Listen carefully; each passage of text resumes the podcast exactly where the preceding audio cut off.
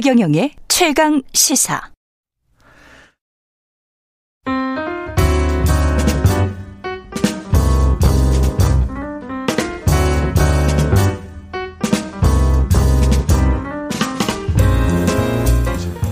더 나은 미래를 위해 오늘의 정책을 고민합니다. 김기식의 정책 이야기 식센스 김기식 더 미래연구소 소장 오늘도 함께합니다. 안녕하십니까? 예, 안녕하세요. 예, 저는 처음으로 함께 하는 것 같습니다. 이 자리에서는. 네, 네, 네. 예, 경제 이야기 할 때는 제가 출연했었는데. 예, 김경래 기자랑은 계속 이제 호흡을 맞춰 오신 것 네, 같고요. 예, 사실은 저 김기식 소장님은 제가 참여연대 있을 때부터 뵀었던 것 네, 같아요. 우리 인연이 너무 오래돼가지고. 그렇습니다.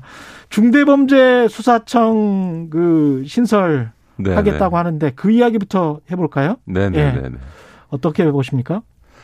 예, 사실은 이제 중대범죄 수사청이라는 게 미국에 가면 FBI라고 하는 게 있고요. 예. 또 이제 영국에도 이 중대 경제범죄 수사청, 또뭐 예. 프랑스에도 재정 어, 경제범죄 수사부, 음. 독일 같은 경우에 중점 검찰청과처럼 특히 경제 범죄와 관련해서는 어떤 이 전문성이 요구되기 때문에 그렇죠. 그거와 관련된 이제 특별 수사 기구들을 두는 예들이 있는데 음. 우- 우리의 경우에도 이제 지금 이제 중대범죄 수사청은 일종의 그런 형태의 전담 수사청을 만드는 것이고요. 이건 네. 이제 이거는 어, 검사 동일체 원칙에 관철되는 면서 이제 모든 권한을 갖고 있었던 검찰의 기존 음. 검찰의 어떤 기능과 어, 권한을 이렇게 조직적으로 분산시키는 측면하고 또 예. 경제범죄에 있어의 전문성을 담보하는 두 가지 요구를 반영해서 충분히 검토할 수 있는 아니다 이렇게 봅니다.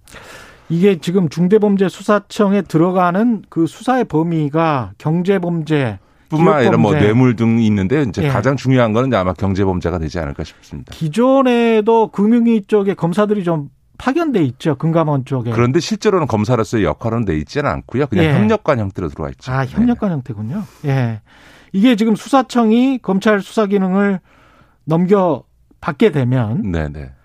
어, 수사 기소 분리 차원에서 기소 권한은 여기는 주지 않는 거죠. 그렇죠. 공소청이 지금은 따로 아니, 있는 거죠. 아직 확정된 건 아닌데 예. 그 수사권만 주고 예. 기소권은 주지 않는 것으로 지금 되어 있습니다만 그런 방향. 예, 예. 근데 이제 좀 전제할 거는 그 검찰 개혁 논의를 하다 보니까 조금 사실이 왜곡된 게 있습니다. 예를 들어서 어, 전 세계에서 검사는 이 기소나 공소유지는 해도 수사권을 저- 행사하는 경우는 없다. 이렇게 좀 잘못 알려져 있는데 그렇지는 않습니다. 예. 그러니까 이제 우리처럼 모든 검사들이 수사권과 기소권을 다 갖는 경우는 없지만 음. 일부의 경우에는 음. 검사가 기소권과 함께 수사권을 갖는 경우가 있습니다.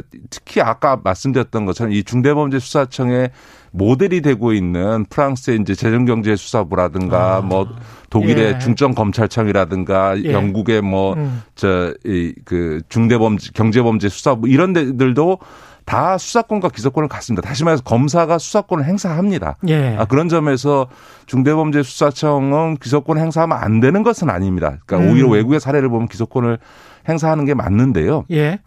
다만 우리는 지금 예. 이제 검찰이 워낙 어 과도한 어 권한을 행사하면서 예. 어, 선택적 수사, 선택적 정의, 제19 음. 감사기를 해왔기 때문에 지금은 이제 수사와 기소를 권을 분리하는 것이 개혁의 큰 방향이니까 음. 나중에 다시 재검토하더라도 지금 현재 단계에서는 기소와 수사권을 분리하는 차원에서 아. 어, 이 중대범죄 수사청에는 수사권만 주고 기소권을 주지 않는 것이 음. 현재에서는 충분히 검토할 수 있는 방법인 거죠. 이게 정말 그 검찰이 제대로 수사와 기소 권한을 남용하지 않고 했더라면 사실 효율성이라는 측면에서는 수사나 기소 수사한 사람이 예, 예. 기소를 해서 공소까지 유지하는 것이 효율적일 맞습니다. 수도 있겠습니다. 예를 예. 들면 지금 여러분 그 청취자들께서 잘 기억하실지 모르겠습니다만 예.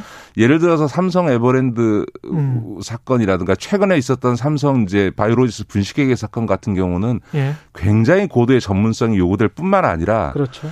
그것을 기소해서 공판을 유지하기 위해서 기소를 유지하기 위해서는 사실은 그것을 1년, 2년 계속 수사를 수사했던. 해왔던 네. 수사관들이 수사 검사가 공소 유지를 해줘야만 공소 유지가 됩니다. 그러다 보니까 최근에 그 삼성 바이오로스 분식회계 사건을 수사했던 이복현 부장 검사의 경우에 음. 지금 이제 그 순환보직에 의해서 지방에 가 있지만 바이오로스 사건이 있으면 서울에 올라와서 공판에 음. 참여하거든요. 그건 왜냐하면 제일 많이 아닙니까? 이 분식회계 사건과 관련해서는 네. 공판부 검사가 아무리 열심히 해도 지금 뭐 삼성에서 동원하는 뭐 몇백억씩 주어서 동원하는 이 초화 변호인단 하고 그렇죠. 법정에서 붙으면 지거든요. 그러니까 그러니까 1년 이상 계속 수사해 왔던 음. 수사 검사가 공소 과정에 참여해야만 음. 공소가 유지되는 성- 측면이 있습니다. 그런 점에서 보면 특히 경제 범죄는 수사권과 기소권을 같이 가- 주는 것이 맞는데 우리는 지금 현재 이제 검찰 개혁이라고 하는 과제에 지금 그가 중요하게 제기되고 그러네요. 있으니 그다음에 네. 검찰이 그동안 검, 기소권 행사하는데 수사권과 기소권 행사하는 데 있어 무리한 점들이 있었으니 어. 현재로서는 수사권과 기소권을 분리했다가 음. 나중에 좀 이런 이제 그 지금 이대로 가면 이제 기존의 검찰청, 중대범죄수사청, 공수처 어? 세 개로 지금 예. 이제 쪼개지게 되니까 예. 요 시스템이 안정되면 중대범죄수사청에 기소권도 부여하는 방안을 충분히 검토할 수 있는 거죠. 아, 그렇군요. 한시적인 조치다 이런 말씀으로 들리는데 민주당 검찰개혁 특위의 박주민 의원은 현직 검사가 만약에 이제 수사청으로 가면 검사직 사표를 내고 수사관으로 지원해야 된다. 이거는 이제 기소를 못한다. 뭐 이렇게 들리기도 합니다. 아닙니다. 저는 예. 그 방안은 어, 조금? 문제가 있다. 문제가 예, 있다? 저는 뭐더 음. 직접적으로 굉장히 위험하다고 위험하다? 생각합니다. 왜, 왜냐하면 지금 이제 그 경제범죄만 놓고 보면 지금 금융위원회 고- 금감원이나 공정거래위원회나 국세청 등이 조세범죄라든가 자본시장 주가조작범죄라든가 음. 공정거래법상 위법 상향에 대해서 조사해서 조치를 취합니다만 그런 곳과 검찰의 가장 큰 차이는 뭐냐면 강제 수사권이 없다는 겁니다. 예. 공정이나 금감원이나 혹은 그 국세청조차도 자료 협조 요청에 의해서 그 사실은 조사를 하는 것이지 강제로 압수수색을 통해서 자료, 증거 자료를 확보하지는 못하거든요. 그러니까 검찰보다 못하는 거거든요. 예. 그러니까 경, 검찰이 가질 수 있는 수사권의 핵심은 뭐냐면 압수수색 권한입니다. 예. 강제 수사권인데 근데 문제는 뭐냐면 미국은 FBI 같은 데나 뭐 이런 데도 검사만이 영장 청구권을 갖고 있는 게 아니라 경찰도 경찰 어, 영장을 청구해서 압수수색 영장을 받아가지고 압수수색을 할 수 있거든요. 근데 예. 우리나라는 헌법에 영장 청구 권한을 검사로만 지정을 해놓고 있습니다. 아, 따라서 중대범죄수사청에 검사의 지위를 갖는 자를 두지 않고 수사관만으로만 구성하게 되면 음. 영장 청구를 할 수 없는 거예요. 그러면 결국은 기존의 검찰청에다가 영장 청구를 해달라고 요청해서 해야 되는데 예. 문제는 이 경제 범죄의 경우 특히 재벌 사건이라다 분식회계 사건 이런 거는 예. 이 수- 강제 수사에 있어서 영장 청구에 있어서 기밀성, 음. 신속성 이런 게 되게 중요합니다. 예를 들어서 삼성 바이오로스 분식회계 사건에서 증거를 인멸해 가지고 공장 바닥에 숨겨놓고 이렇지 않아 이런 예. 일이 벌어졌는데 증거 인멸로 처벌을 받는 한이 있어도 증거를 인멸합니다. 이런 경우는 음. 전날 오후에 영장 청구해서 저녁에 받아서 그 다음날 아침에 새벽에 바로 치고 들어갑니다. 왜냐하면 예. 그게 며칠 가면 수사 정보가 새서. 예. 그 증거 인멸 행위가 이루어지기 때문에 이런 신속성과 기밀성, 그러니까 아주 소수만이 아는 이런 기밀성이 대단히 요구되거든요. 음. 그런데 만약에 중대범죄수사청 내에 검사가 없으면 예. 내부에서 영장 청구 결제 받아서 기존의 검찰청에 갖다 주면 음. 검찰청에서는 그냥 영장 줄 수는 없는 거니까 수사 기록 검토해서 음. 그걸 가지고 다시 법원에다가 영장 청구해서 영장을 받아내니 최소한 이틀 삼일씩 걸릴 거 아닙니까? 그런 그런 상황에서 증거는 인멸되어질 수 있는 위험성이 있기 때문에 음. 이그 경제 범죄나 뇌물 사건의 경우에 있어서는 이 소위 강제 수사권이라는 것이 문제 핵심이고 예. 이 강제 수사권을 예를 들어서 미국 같은 경우면 수사권만 주고도 충분히 가능합니다. 왜냐하면 경찰도 영장을 청구할 수 있으니까. 예. 그런데 우리는 헌법상 검사만이 영장을 청구할 수 있으니까 음. 당연히 중대범죄수사청에도 검사를 보호하도록 두어서 그 검사들이 수사하면서 동시에 영장 청구를 할 수 있도록 하는 거죠. 다만 기존 검사와는 달리 기소권은 이번에는 주지 않는 것으로 음. 하는 정도 선에서 방안을 만드는 게 옳다 이렇게 봅니다. 야, 김 원장님이 계속 말씀하시는 거는 검찰 개혁은 해야 하지만 그럼에도 불구하고 중대범죄, 특히 경제범죄, 기업범죄 같은 경우는 철저히 수사해서 공소를 유지할 수 있는 그런 정도의 어떤 권한 이런 거는 또 남겨놔야 된다. 그렇죠. 그러니까. 검찰 개혁은 중요하지만 그게 예. 전부는 아니거든요. 그러니까 예를 들면 그렇죠. 예. 검찰의 권한을 약화시킨다는 검찰 개혁을 하면서 오히려 재벌이라든가 주식시장에서 음. 주가 조작하는 이런 경제 사범들에 대한 음. 우리 사법적 대응력이 약화되어져서 약화되면. 오히려 검찰 개혁한다고 했더니 음. 재벌들이나 이 주- 주가 조작하는 애들은 오히려 편해지는 이런 그럼 세상이 그- 되어서는 곤란하거든요. 그러니까 되죠. 그렇죠. 예. 그러니까 검찰 개혁 못지않게 음. 재벌 개혁이라든가 혹은 자본 시장에 있어의 질서를 뭐 라임이나 옵티머스타 같은 사태를 맞습니다. 막아야 되지 않습니까? 예. 그런 점에 있어서는 특히 다른 건 몰라도 경제 범죄에 있어서의 어떤 음. 사법적 대응력을 약화시키는 결과를 낳게 되면 예. 나중에 국민들로부터 또 다른 지탄을 받게 되는 거죠. 그러니까 이 양쪽을 다 동시에 고려하는 지혜가 음. 예. 필요하다 이렇게 봅니다. 한 5분밖에 안 남았어요. 부동산 이야기도 네, 네. 하실 것 같은데 정부 2사 부동산 대책을 내놨는데 이게 효과가 있을지 없을지 의견이 분분합니다. 어떻게 보십니까? 글쎄요, 조금 전 지켜봐야, 지켜봐야 된다고 생각합니다. 된다. 사실은 저는 이번 그 부동산 공급 대책이 아니었어도 음. 어, 올해 정도 들어가서는 부동산 시장이 조정기에 들어갈 거라고 봤습니다. 왜냐하면 보- 과거 사례를 보더라도 부동산이 한 3년 이상 계속 오르게 되면 일종의 조정장에 들어가거든요. 주식시장도. 예. 급등하다 보면 조정장을 들어가는 거고 음. 부동산 시장도 똑같습니다. 그런 점에서 보면 지금 부동산 시장이 3년 이상 상승해 왔기 때문에 올해쯤이면 오히려 조정장에 들어갈 건데 오히려 지금 이 공급 확대에 대한 요구가 있으니까 공급을 확대하는 건 이해는 하지만 음. 오히려 그러니까 서울 특히 수도권 서울에 있어서 재개발 재건축을 공영 개발 방식으로 이렇게 촉진하는 방식으로 갖겠다 이렇게 될 경우에 예.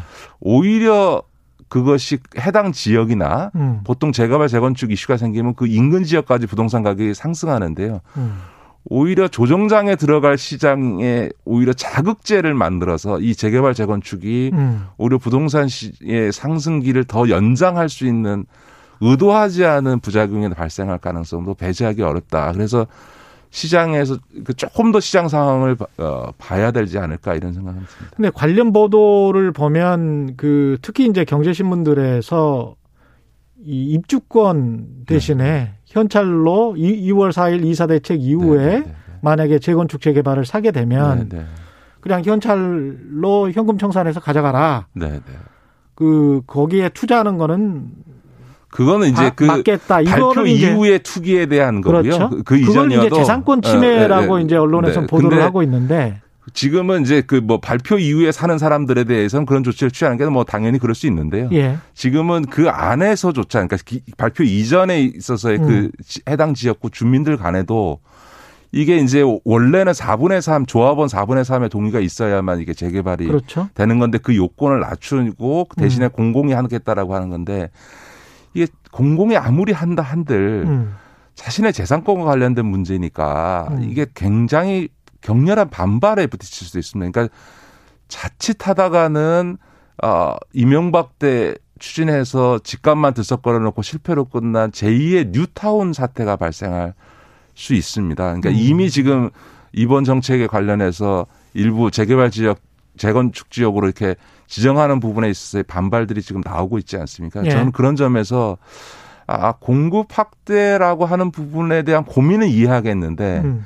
어, 이, 이런, 이게 제2의 뉴타운이 되지 않도록 음. 굉장히 신중하고 섬세한 정책 집행 과정이 좀 필요하겠다라고 하- 생각이 좀 들고요. 음. 동시에 이- 이번 조치 과정에서 용적률 상향 조정이라든가 네. 또 어, 기존 어그집 소유주에 대한 어떤 이익 분배를 더 많이 해주는 이런 약간 특혜성 조치를 음. 취해서 이 공영 개발에 협조를 얻어내겠다라고 하는 건데 그거는 것들이 어떻게 보면은 재개발 이익을 더 많이 가져가게 하는 문제를 낳을 수도 있기 때문에 여러 음. 가지 실제 시행 과정에서는 조금 면밀히 검토할 필요가 있겠다 이렇게 보여집니다. 결국은 기존의 뭐 땅 소유자들 그다음에 투자자들과 이익을 공공이 어떻게 나눠 갔느냐 용적률을 높여 주는 대신에 뭐그 저는 문제인 것 같습니다. 예. 예, 근데 저는 근본적으로는 예. 언제까지 정부가 예.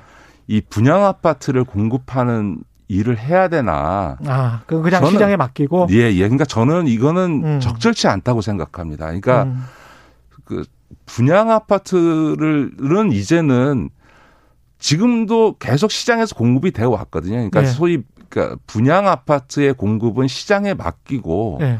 정부는 오히려 공공임대주택 공급에 집중하는 근데 다시 대신에 음, 그 공공임대 주택을 못 사는 사람들이 사는 10평대만이 아니고 중상층까지. 10평대, 20평대, 30평대 해서 결혼하면 음. 10평대 공공임대 살다가 애 태어나면 20평대 살다가 애가 좀 음. 커서 각자 방이 필요하면 30평대 살 수 있도록 소위 내 집을 갖지 않고도 전세 때문에 4년마다 옮겨 다니는 음. 일 없이 살 수 있는 안심할 수 있는 주거 공간으로서의 공공임대주택을 공급하는 것에 알겠습니다. 예. 정부가 집중해야 된다. 왜냐하면 음. 땅도 없, 수도권에 알겠습니다. 별로 없습니다. 예. 네. 지금까지 김기식 더 미래연구소 소장이셨습니다. 고맙습니다. 네, 고맙습니다. KBS 1라디오 최경련 최강시사 듣고 계신 지금 시각은 8시 46분입니다.